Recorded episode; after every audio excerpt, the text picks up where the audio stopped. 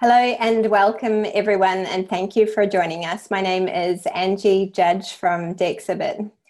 Unprecedented is a word that we've heard a lot lately. It seems to echo in my head every time I read the news or listen to the latest government update, but it is the only word that feels appropriate to use at the moment. I'm sure that none of us, when we started out our careers in this industry, could have ever imagined a day when every visitor attraction around the world was closed or on its way, from the Smithsonian to Disneyland and more to come. And closing our doors, I'm sure, is a moment that requires a big breath in to muster the strength that it will take to lead our teams in the coming weeks and months ahead. I want to acknowledge this global industry community that we have people with us on this call especially from countries like Spain and Italy, who are dealing with utterly tragic personal circumstance, and our hearts are breaking for you. And we have people from across America whose experience will be very different depending on what state you're in, and people from countries where perhaps life is still operating mostly as normal, and we're trying to help our teams come to terms with what lies ahead. Unprecedented is also a word that feels appropriate together here and now because we are joined today by over a thousand visitor attractions of all shapes and sizes from around the world. And I'm sure I'm not the only one here who feels the strength in numbers that we're coming together to face this crisis as one.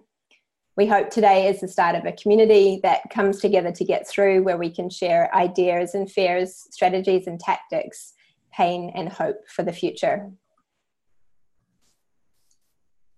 I want to extend my deepest thanks to AAM, to IAAPA and Blooloop who have come together in this unique partnership to help make today possible. We have Charles Read, the Managing Director at Blooloop, who will give us a situation report. Susie Storey, Director of Global Communications at IAAPA, who will share their experience the past months in Asia. And Laura Lott, Chief Executive of AAM, who will provide us with a lens for which to think about the future and from Dexibit, Pip Gilbert and I will provide a framework for navigating the decisions we all have to make in the days, weeks, and months ahead. There will be time for questions at the end of today's session. Please use the Q&A facility in the webinar to submit yours, and we will be providing both a copy and a recording of the webinar after the session concludes with the slides, along with an industry survey to share where we're all at and some additional resources. And with that, I'll hand over to Charles to provide us all with an update. Hello, everyone. Um, I hope everyone can hear me. I'm uh, Charles Read. I run a company called Blooloop. We're a media company providing uh, news for people in the visitor attractions business. Um, we're based down here in Devon in the West Country in England where it's wet and cold and everyone is uh, self-isolating right now. Um, briefly, I'm just going to run through um, uh, a summary of where we're at globally with the uh, coronavirus right now.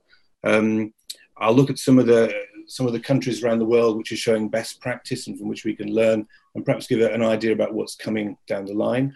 Um, as you all know, the numbers are growing absolutely rapidly. Um, when I first looked at this presentation the other day, it was 30,000 less than it is now. Um, I think they've doubled in the in the last week, um, or doubling every five days.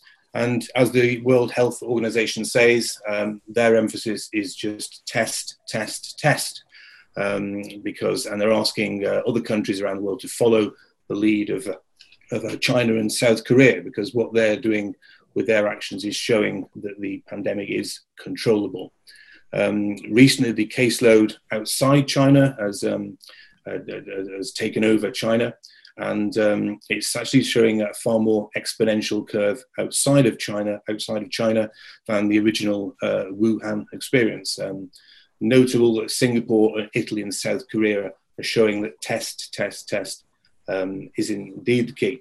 Um, in terms of visitor attractions, uh, anecdotal evidence is showing that um, the uh, impact in February was 5% uh, visitors down, 20% um, down in the first week of March, uh, and then around 50% down in the week commencing the 9th.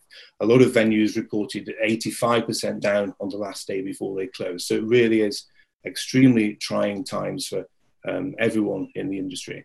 So what I'm going to do now is just look through um, a few of the key countries, what's happening around the world, give you an idea of best practice and uh, some examples of countries that are doing uh, really well in terms of uh, coping with the virus.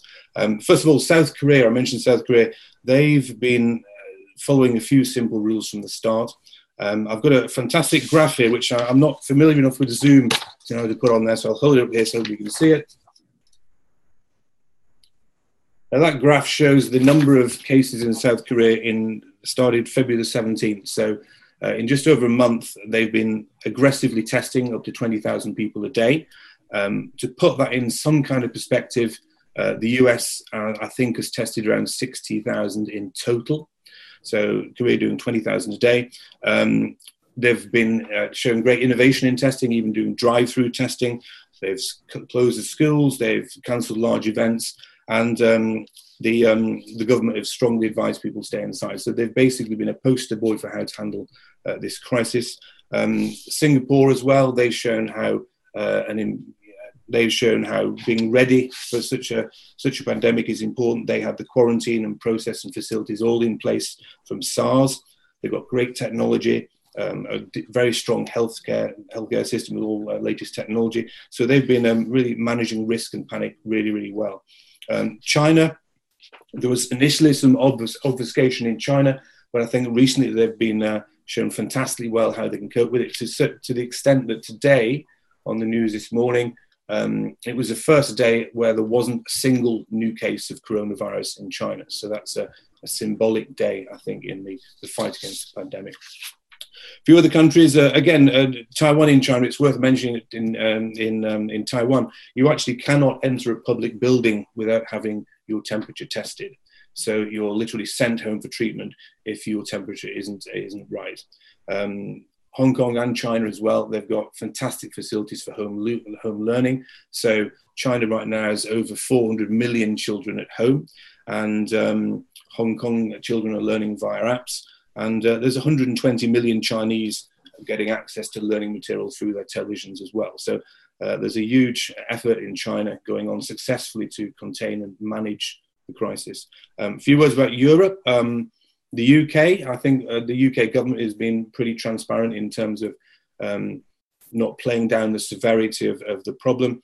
Um, Italy have been very strong in terms of uh, debt relief, uh, helping people out, mortgage help, this kind of stuff, student loans. Um, Austria, an example of a country that have very quickly clamped down on uh, mass gatherings. Um, so that's been a really important um, uh, move in, in across the world in terms of lowering the curve, flattening the curve, and stopping the growth of the, the spread of, of the, uh, the virus. Um, school closures, of course, we've just yesterday had school closures here in the in the UK starting. Um, there's not a lot of agreement on that for the simple reason that uh, a lot of children have to stay at home when they do stay at school. Um, there's children of health workers. Uh, there's children who, when they go home, interact with older people. So, uh, and finally, perhaps one thing in Europe that shows the absolute severity of, um, the situation is that in Ireland they they um, they they closed the pubs down the day before St Patrick's Day, so things are getting very serious over there. Um, in Australia, they've not really waited for the bad statistics. They've pre, uh, preempted what's what's inevitably going to happen. Um, they've been um, helping with a huge stimulus, including a twenty-five thousand dollar tax-free um, to many businesses and uh, one-off payments as well to veterans and social security uh, recipients too. So they've even got elderly shopping hours, specific elderly shopping hours early in the morning. Uh, we had a dreadful case in the UK the other day where a blind, blind woman was robbed of her toilet roll during the day. So they're having specific opening shopping hours for older people in Australia. Uh, curfews. Curfews are working in Puerto Rico and Malta. Um, corporate solutions worth mentioning. Uh, Louis Vuitton has um, stopped making its cosmetics for a while, is making hand sanitizer. That kind of thing's got to be applauded. Um, California, they're um, they're rapidly moving, uh, looking to move homeless people into clean and hygienic hotels because obviously homeless um, communities, perhaps refugee refugee communities, are uh, places where the uh, the virus might spread. Um, I think I mentioned in terms of things that are not particularly great and could be questioned is here in the UK.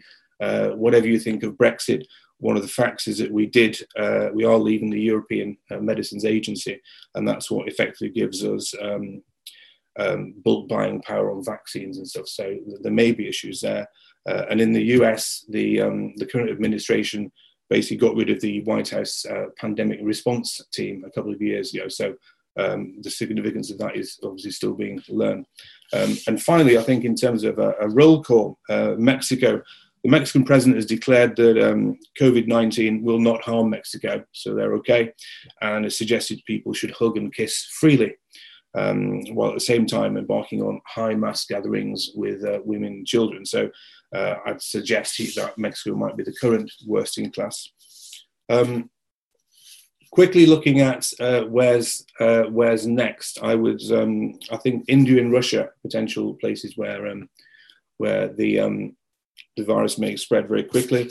Um, also, um, Germany, it's currently um, at a very, very low rate in Germany compared to Italy, for example. Uh, and oddly, Iceland has the, um, the highest known infection rate as well. Um, moving on to uh, segments in our industry.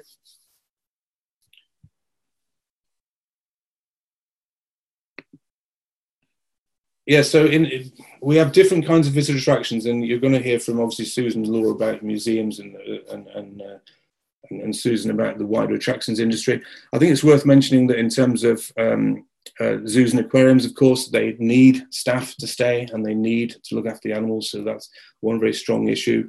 Uh, here in the UK, the farm parks have got a fair point because they they say that they're not effectively mass gathering gatherings because um, they might have a thousand people over 50 acres as opposed to a theatre where you've got a thousand people crammed into a small theatre.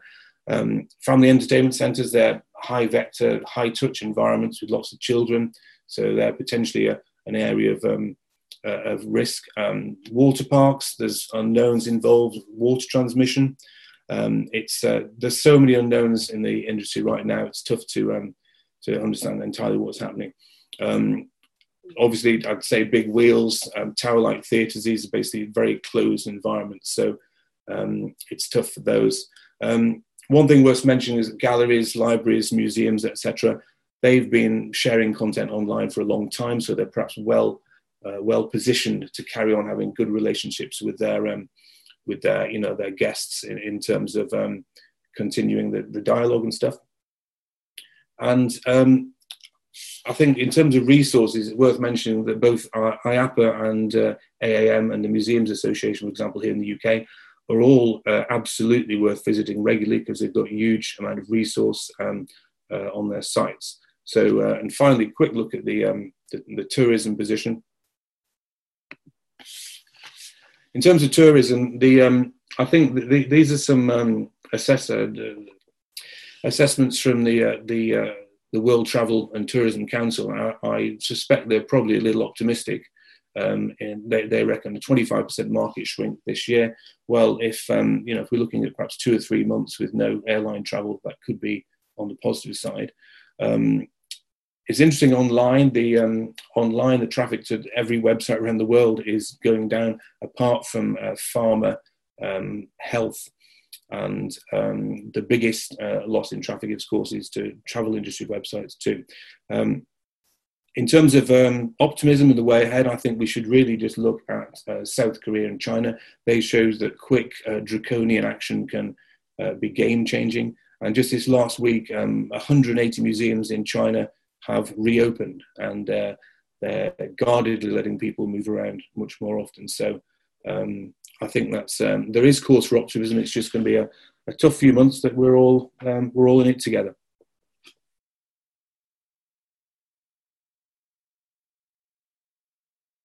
Thank you, Charles. Uh, so, as we look at uh, the crisis that we're currently in, um, in moments of crisis, we're faced with a raft of decisions, and it's decisions on things that we've never faced before. There's so much uncertainty, and it's often hard to know what to do next, to see our way through and then come out the other side. As well as the health crisis, I think we're all uh, very aware that we're on the edge of a potential economic crisis and our industry is really the canary in the coal mine. In situations like these, there's winners and there's losers economically, and none of us are Amazon, and nor are we toilet paper manufacturers. And so, in the travel and tourism sector, we're definitely feeling it first. Uh, we've talked already about the venues that are closing down around the world, and many of you here today, in fact, I'm sure have already shut down, and for some indefinitely. But it is worth reminding ourselves that this industry generally doesn't do too badly in times of recession. And so, if we as a global community can bring the health crisis under control and separate it from the economic one, we will find a way to manage through. The framework you see here becomes a way to lead through crisis, sort of a compass to help direct the order of execution of the decisions at each turn while we keep our eye on the big picture and another eye on our team. For each decision we face, the first step is to assess the situation, using data where it's easily available to understand the impact before arriving at that response, be it immediate, short term, or longer term. By playing out the various scenarios through simulation, we can manage the path forward with clarity as our assumptions become clearer and the triggers to pivot to alternate plans are pre identified. When the time comes that we're allowed to reopen and we're going to have to move very fast and be very agile from an operational perspective, things like visitor services, uh, understanding how many staff to deploy, monitoring our cost of acquisition and marketing, and all of the other functions that are making these decisions that they've never faced before. Having simulated those various scenarios, it's about being prepared with our plans and data points to manage the return to the new normal. Rising out of the, the current state and into that survival mode uh, and survival mode and into thriving in the future. So in addition to disease, uh, it is worth noting that this framework can be used to handle accidents, active shooter incidents, animal escapes, assaults, crimes, all of the other crises that may face us uh, as we go about our business. But with respect to the current situation, I think this page probably represents where many of you are right now. Perhaps your last week or two. Hopefully, you had a business continuity plan in place, and if not, I'm sure you'll be writing this as you go. Speed is of the essence here because failure to act swiftly in times of crisis is more dangerous than not acting at all. IAAPA has a great template for crisis communication you can see in the top right hand of the screen here. And if you're just getting to this point, it contains many of the things you'll need to think through. Given where things are globally, it's likely that you have already done the first two things on this page assembled your leadership team to address the crisis and set up cross functional governance to represent and direct each part of the organisation with speed. With those two items in hand, it's time for many of us to turn our attention to the third step, and that's having made sure that visitors and staff are safe, beginning to assess the impact on priority metrics. Things like understanding your cash position and your burn rates, identifying risk areas such as revenue that is not able to be recognised, or pre booked advertising expenditure for example, if you are still open, what is the minimum visitorship that justifies remaining open given your cost base? And if you're closed and you've offered advance pass bookings or have memberships, you'll be needing to make decisions as to how to manage these. Will they be refunded in full or in part, or perhaps deferred for the future? And for many of these decisions, your advisors will be critical.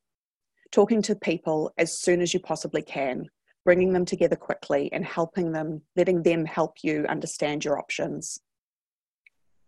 For a lot of our customers, the immediate focus with them has been assessing the impact to date from the downturn and then using forecasts or predictions alongside estimated closure dates for loss of income claims. We often talk about being insight inspired and data informed, but for no time is this more true than the present as we do face these unprecedented decisions. So, with these initial impact assessments in hand, Susie, I'll turn to you to talk through how we go about communicating with staff and visitors. Well, thank you very much, Pip, and, and good morning, everybody. I'm, we're grateful that you all are part of this um, webinar with us today. Uh, communications can never be underestimated, and it, it it's one of those things that should go without saying, but often is overlooked when you're going through the operation of determining if you're going to open, if you're going to close, what do you need to do all the different things sometimes actually communicating here's what we're going to do can be forgotten and and really at this juncture there are two critical audiences that we all need to keep in mind. We have several, of course, but the two top of mind should always be your team, your staff, your team. Those are the people who are most loyal, loyal to you, your brand, your organization. And they're the people that are going to get you through and work with you as we all together manage through this crisis. Our visitors, our clients, you know, all of them are, are critically important to keep us so that we can keep moving and that our companies can stay um, fluid moving forward once the event is over. But really, it's your team that needs the buy in and the support. So, a key thing, and this is something IAAPA has started since the very beginning, as a global association, um, our APAC team was really the first ones who had to deal with everything, but they also were the first ones that kind of helped put together the SOP for how they would communicate with all of us and also help all of our regions around the world prepare for this. Um, so a key thing that we're doing here at IAAPA, just like so many of you before the big crisis really hit, is we started to encourage people, people to they weren't feeling well, stay at home. And this included any family members. If they had children who were not stay, who were not feeling well, stay at home with them. Um, we we know that we're very lucky as an association that a lot of our staff can actually handle their roles from home. So rather than really put the added stress on personal time off or sick leave, we just said, look, make the judgment call. We trust our team. We know you'll get your job done. But if you're not feeling good or if you have family members not feeling good, please don't come in and, and possibly share that illness with everybody else. We're based here in Orlando. Orlando had a rough flu season, so we probably started communicating a lot of this early. Um, since that time, the offices are closed, and that does mean that we are mostly working from home at the global headquarters in Orlando, um, but also all of our other regions around the world. And um, that means you know working from home but also staying in contact with everybody. So we know right now well we had started with the social distancing maybe a few weeks ago. Right now just about everybody's in that self-isolation category.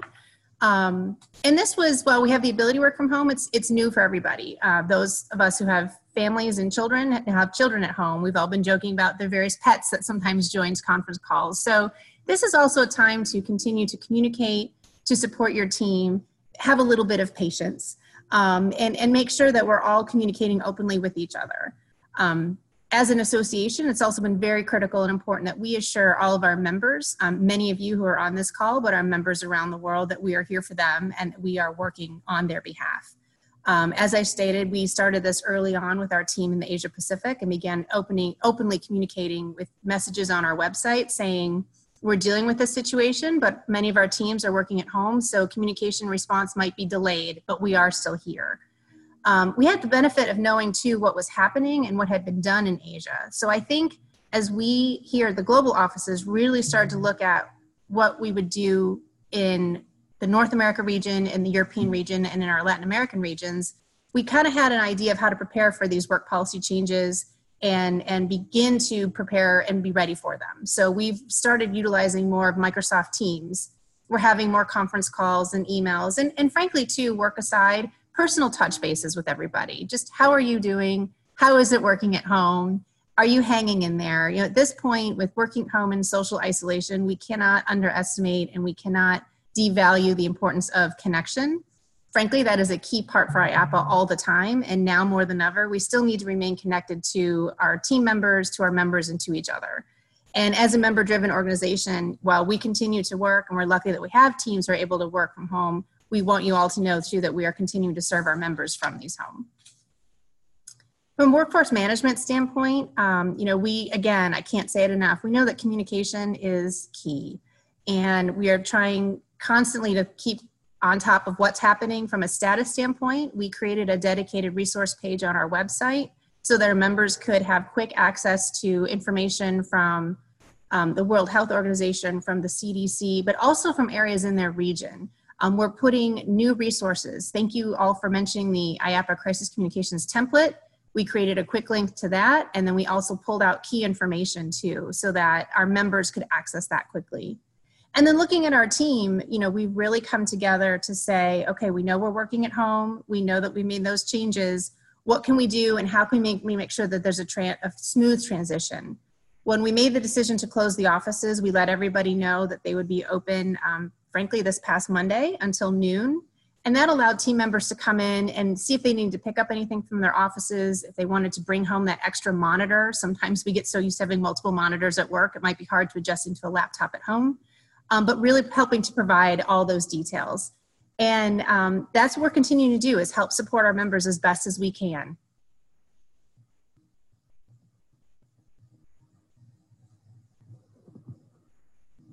Uh, one of the next things I just wanted to touch on too is the closures. Uh, we've been communicating with our members for a very long time. We know that the decision to make these, um, the decision to close is not made lightly, and our role here is to continue to provide support and to serve our members. We've had many conversations with our members around the world, including our committees and our board of directors. And, and through all those com- conversations, we've started to post more best practices and operation protocols that our facilities are currently doing. We really believe in information, information sharing. We believe in connectivity, and we want to help everybody manage the process of we've gotten closed, now we're mm-hmm. closed, what do we do, and how do we start to prepare to open? Um, and once again, you know, IAAPA more than ever, we are really trying to pull together the connections within our attractions industry and focus on taking care of each other. I also wanted to point out that this is the time when this we as uh, an industry and, and those of you as operators should really think about the relationship that you have with your guests and your clients and your customers. And you want to help keep your brand alive and top of mind with them. That, that doesn't mean clobbering them over the head with, you know, don't forget to come visit. It really means reminding your customers that this is an industry that is fun and that this is the time that you are here to offer fun and that you're here to offer support and frankly something to look forward to when we all get through this. Um, one of the things I think is so amazing is how our members are engaging with their guests through social media channels. Um, I don't know if all of you have seen the recent example from the Shedd Aquarium, but they let their penguins wander through, and that video has gone viral. And you can't help but smile watching penguins see something they can't normally do. So, the more you can think about how your brand can engage with your customers through the internet, through social media, through webcams or Facebook Lives, providing educational content for all those children that are sitting at home right now and are not in school and, and that you don't want them just blindly watching YouTube um, anything that you can do to help keep your message alive. But it also helps lead and think about cash flow for your company. Maybe you can have a soft message in there too about, um, hey, now is it time to think about buying a gift card or gift certificate online. This is something you can do to help your guests think about having a future visit, but it also will help your company have money in hand now. So you can continue to pay your, your employees and you can continue to pay your bills and, and move forward. This is not about being tone deaf and being strong with tons of uh, advertising messages, but it's about shifting focuses and reminding your consumer about your brand and the relationship that you have with them. So that when we all come out on the other side of this situation together, they'll really look forward and think about coming to see you guys. So I think at this point, um, I'm going to hand it back over to Angie and Laura. Great, I'll take it. Um, as we all struggle to get our heads around what the pandemic and the recovery will look like for ourselves and our institutions, it feels like there's an endless number of scenarios to um, to explore to figure out, and it just it gets overwhelming, right, to try to play them all out and to develop meaningful action steps that we can take. Uh, so one of the tools that futurists and strategists alike use is scenario planning. Uh, AAM Center for the Future Museums has been training museums on scenario planning for years. In fact, our uh, 2018 um, Trends Watch issue, which I'll just hold up here, um, was all about scenario planning. You can find that on our website and um, and and use it for both this and and and other uh, uh, planning exercises you might be going through.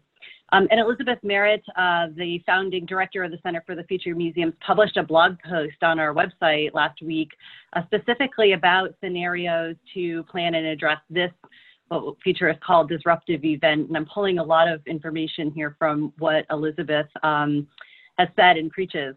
Um, scenarios are basically stories. Imagine futures based on trends um, by creating several stories about how things might play out you can begin to identify how you might respond or adapt to different circumstances.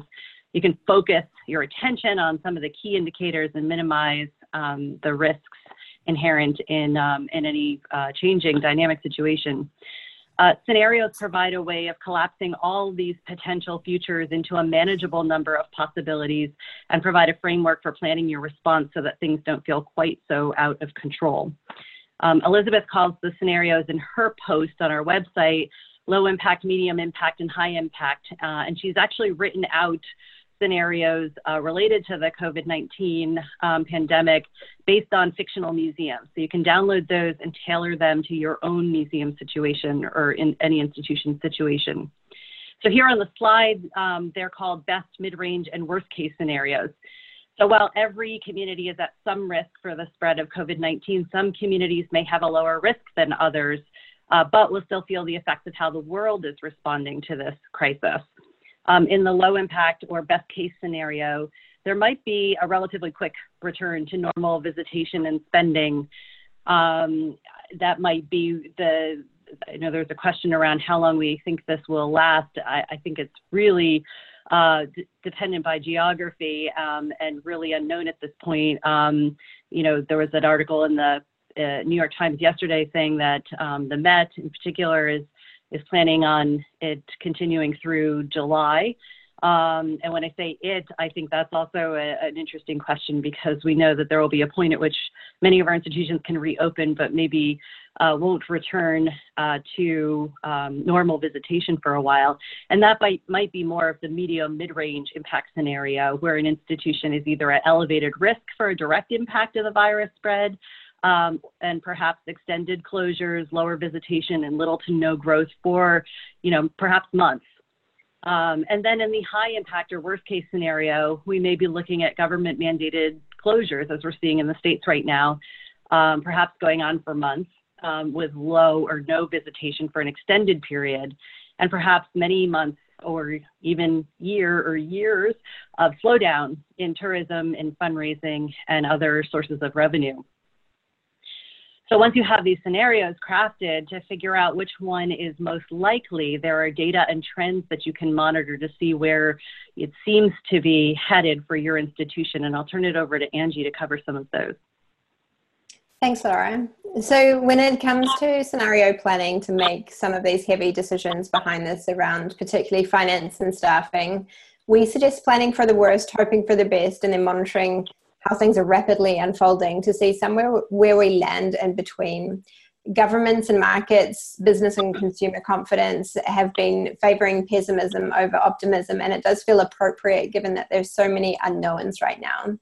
So, what this looks like, best case, is we all shut our doors for a time and our citizens snap into order to do their part, and governments quickly come to the table with financial support.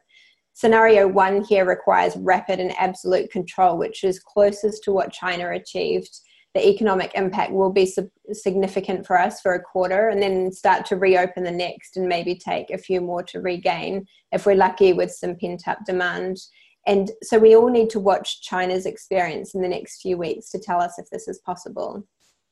The worst case scenario is what the world is uh, tracking for if they continue along an exponential growth curve that Charles talked about compared to China's more linear style one, where the numbers just keep rising um, and those are the, the eye popping statistics that scientists have warned us of. So, this means longer term lockdowns and afterwards international travel that may be severely restricted and even domestic movement. So, we may be able to open, as Laura mentioned, but very cautiously. And this scenario will come with recession uh, impacts. Along the bottom of the slide here, you can see all the sorts of unknowns to monitor as this situation progresses, like how far away the vaccine is, how people if people get infected more than once, does the summer hemisphere uh, help? How long does government shutdowns last? And how many transportation companies are renationalized and other government support packages? Uh, so, Laura, can we talk through very briefly um, how this looks for visitation impacts? Uh, you're uh, muted. There we are. Sure. So, um, uh, with this pandemic, there seem to be a few segments of visitors that are really impacted, which create both threats and opportunities um, if we can adapt. Of course, uh, I know here in the States, with our school year coming to an end uh, in a few months, uh, we think the school closures will likely result in cancellations from school groups for the rest of this school year and perhaps next year until there's a, a vaccine and large scale immunity across the population. Uh, older demographics, of course, um, uh, right now are being reported as most vulnerable to the virus, and so they're staying home in May for a longer time.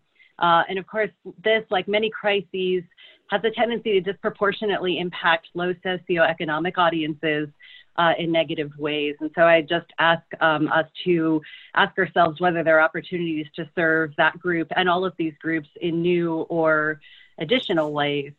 And of course, the impact of all the ways that we receive tourists on the next slide. Uh, through group bookings, through cruise passengers, which of course we expect to be slowed um, for several, maybe up to several years. Uh, and then just to- tourists generally, when will folks start traveling again? Um, we'll have to wait to see, um, but will have a negative impact on our visitorships in, the sh- in at least the short term. Angie. Thanks, Laura. So as Pip mentioned, what we want to do is plan for all of these sorts of scenarios. And uh, for Dexibit customers, we'll be doing this together in the next couple of weeks so that we can make decisions in advance of when we're in the thick of it and to set up and monitor data points to have a playbook and be able to react, react very quickly in an agile fashion to what's happening when the time comes to reopen. So it's unlikely that reopening will be a binary event. More likely is that it will come with government restrictions over public places. So that might be opening hours or days limited, capacities capped, um, as Laura mentioned, maybe older populations out in public. Maybe schools aren't allowed to venture out for visits. Maybe cruise liners aren't back for a year or more. So, beyond identifying these future scenarios, is the task of working out what factors we're dealing with. What impacts they have, what data we can use to imagine and monitor them, and seeing what different modes of operation are going to look like for us with different combinations of these sorts of factors in play and allowing us to project financial situations and the resulting decisions for things like workforce. So, underpinning this is what we need to throw out from our business model assumptions. Um, and uh, for example, member uh, conversion rates will be probably drastically different. Maybe average revenue drops because we're not allowed to open food and beverage. Maybe channel partners like ticket resellers or city pass operators may be gone. So we need to list all the assumptions that make our visitor attractions tick and then include this data in our models and monitors because it will change. So you may want to look back to your data from 01 or 08 to help with that. So, based on that first order of decision set that Pip talked about, we need to understand the impact to date the projected impact of the closure through to April, May, or more, and then what we need to do to get through. And then beyond that, we need to have all these decisions up our sleeves and be ready to roll. So, based on those scenarios, those features, those assumptions, these simulations will underpin the trigger for those actions when we get there of how we operate. So, this is a long term, rapidly evolving crisis, which will eventually bring a new normal. Best thing we can do is lead our things teams through and not panic take a pause look at the data and go from there susie do you want to take us through a couple of those decision points Yes, I know, I know I touched on a couple of these already, but um, really thinking about the key buckets during this time will help you prepare your organization to come out ahead. And, and I know we've already discussed a few of those. The attractions industry is a people driven industry. And so at this time, we really can't encourage everybody uh, more than than to say, focus on your employees. Um, focus on your employees who are working with you now. They're going to be working through this with you, and they're going to be with you when you start to open again. Um, I agree with everything. You know, start making those contingency plans at all levels in, in your finance and accounting, and wait. Think of ways to potentially drive cash flow now, so that you have it in the bank, and this will help you manage through and communicate with your consumers really it's all about also looking at a holistic approach the timing of your messages. Um, you know that goes back to looking at maybe advertising buys you already had or creative you already had in place. And and we're not saying stop and don't do it but instead think about the overall tone the language that you're using and, and think about adjust uh, uh, adjustments that you could make um, so that again you're continuing to help share your message but also um, recognizing that this is an unprecedented time around the, the globe and that we're all you know adjusting to that. That is exactly what we're doing here at IAAPA now as we're thinking about how we can continue to support our members communicate what we're doing and and also show that we are here and we've got so many services like webinars and resources and and opportunities for our members to push forward and, and look forward to when we were planning for this webinar and we looked at this the slide, I, I, just I can't stress enough how important communications is. It's it's really you you know communicate it once, tell everybody what you're communicating, and, and communicating again. Um, all of these tactics involved involve coordinated and consistent messages, and they set the tone for the relationship that you have with your consumers, your vendors, your clients, and, and really don't forget your team. And that will go on long after the crisis or any additional crisis that could come your way in the future. Um, these are just examples of tactics that you can help to prepare for a closure as well as what to do if that happens. And of course, when we started working on these slides, not everybody had already closed. Um, but I do want to reiterate too how important it is to think about the community, like Laura said a few minutes ago. You know, if you have the opportunity to donate perishables or to help reduce supplies or, or anything that you can do to help those around you, we, we think that that's critically important and will go a really long way once again when we come out of this situation.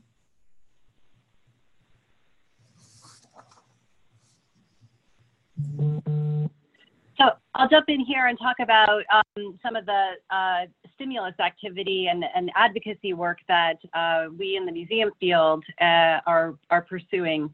Um, for several weeks, uh, AAM has been working to ensure that legislators here in the states understand that museums and zoos and aquaria and botanic gardens and science centers um, and all of the ways that we define museums uh, to understand that those institutions are businesses. Many, many are small businesses. Um, and like restaurants and shops um, and other parts of our economy, uh, the sudden closures that have been occurring um, have already had severe impacts on museums and on the people that work in museums. Um, museums are a $50 billion part of the US GDP annually. Uh, we employ 726,000 people. Uh, we generate $12 billion in tax revenue annually. And we're making the case to legislators that we cannot be left out of any stimulus um, or economic relief efforts um, that the government uh, is initiating. So our advocacy alert from last week, which you can find on our website, um, generated uh, over 4,300 letters and counting um, from advocates across the country who have been telling their legislators how they're already being impacted. Uh, and today, AAM is launching a new alert um, and sent a letter up to uh, Capitol Hill that makes a very specific ask of um, including $4 billion in the currently targeted at $1 trillion uh, economic relief package um, as well as implementing a universal charitable deduction that would help to bolster our and other nonprofits fundraising efforts in a time when we think that will be extremely difficult. So please um, visit our website to send a letter from your institution um, any any museum, um, nonprofit, travel, um, you know, uh, play, uh, institution that's impacted by this, I think our legislators need to hear from us. And if you have a connection to a legislator, please pick up the phone and call them in the next 24 hours, ideally.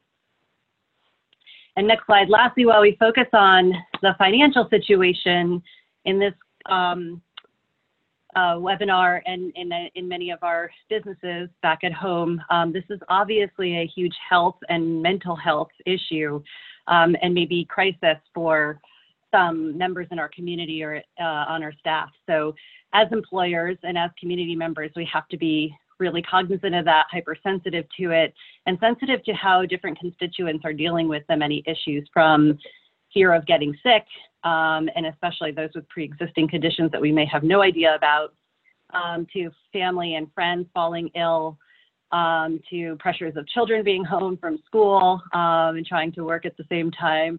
Um, I can identify with that one.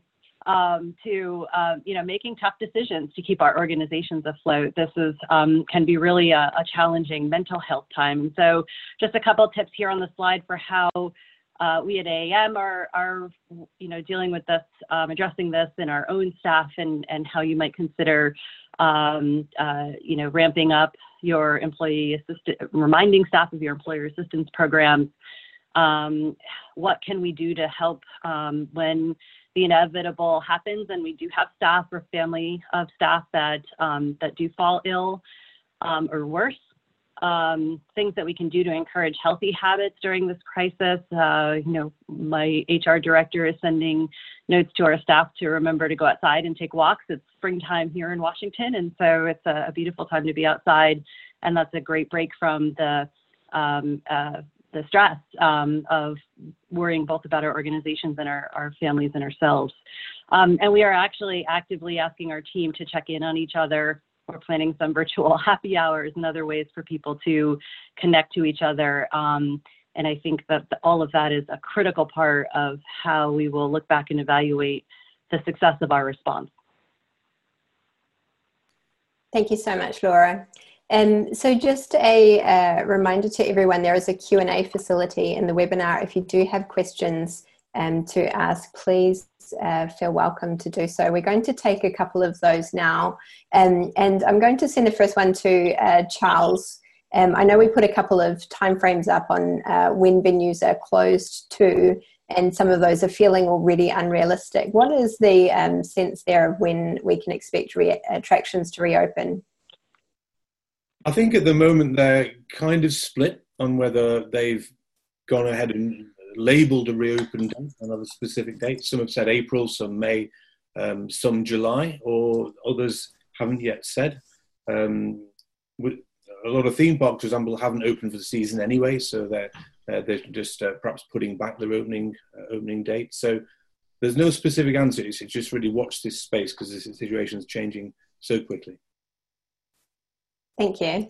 And uh, one for you, Laura. Um, uh, will COVID 19 demand a new governance model for visitor attractions? What new skills are boards going to require in this new world?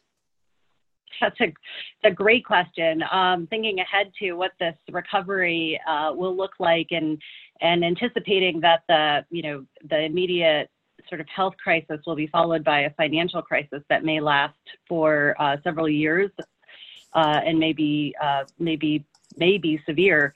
Um, I think we're we're I'm always an advocate for diverse perspectives on boards. So um, you know we've had quite a bit of momentum in the museum field here in the states, working to um, diversify our, our boards to get different um, types of folks and different perspectives that just create stronger decision making um, and help us to uh, find partners and audiences that we may not uh, automatically reach. So I think that's still going to be very critical. In fact, even more so.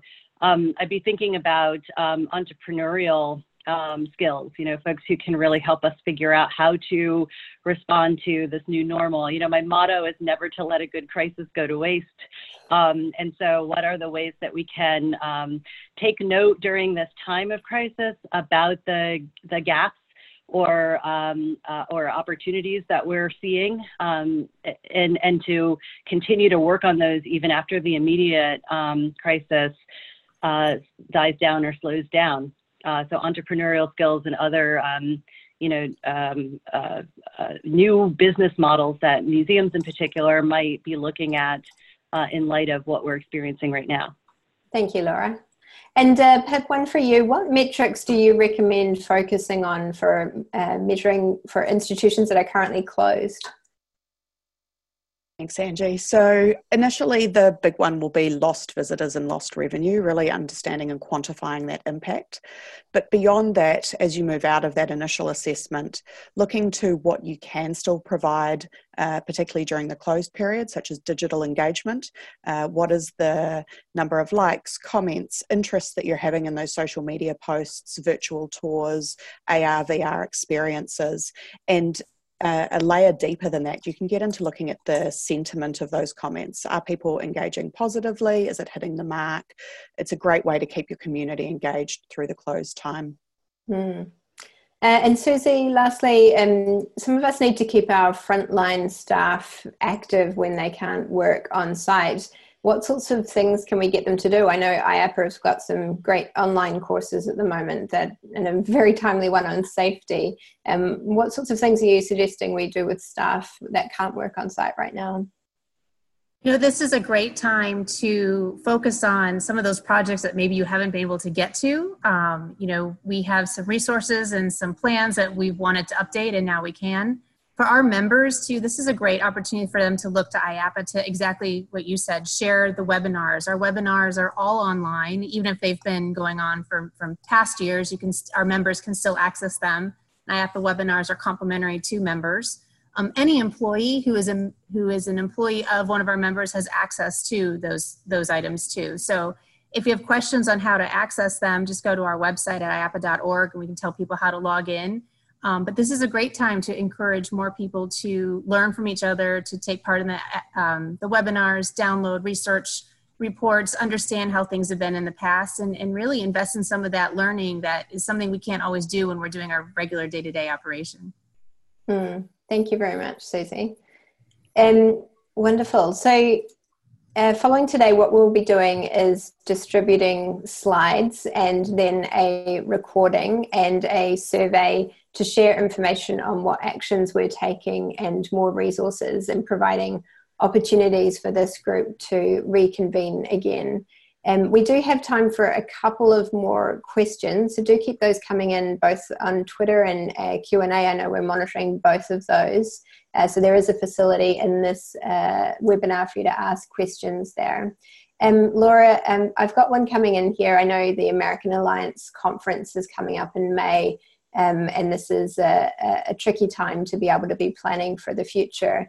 Uh, can you offer us some guidance on what to expect there? Uh, so the AAM annual meeting and Museum Expo is is still planned to proceed as uh, as planned in San Francisco, May 17th through 20th. Of course, we're monitoring all of the guidance from the San Francisco Health Department and the CDC, uh, both of which have issued um, uh, prohibitions and um, uh, and, uh, and, and recommendations on the CDC's front to um, to cancel things before May 9th. Uh, we are uh, so we're, we're we're waiting to see if those get extended. Uh, we are also um, surveying our uh, registered attendees and exhibitors to see what their plans are at this point. I know many museums have implemented travel restrictions um, and and other things that might might preclude folks who are planning to come to come. And so I urge you to please respond, look for that survey in your email um, and respond to it so that we can have the data to make uh, decisions shortly. Mm, thank you. And uh, uh, Pep, I know um, everybody's thinking about when we're closed, there's no money coming in the door. Um, what are some of the methods for anticipating losses in earned or unearned revenue? Thanks, Angie. So, if you have forecasting in place, uh, that's a great place to start because you can start with that baseline of what you expected uh, to see and look at the gap from that uh, if the closure persists or uh, model a ramp up period post opening. Uh, another way is to look to your 2008 data from the uh, global financial crisis.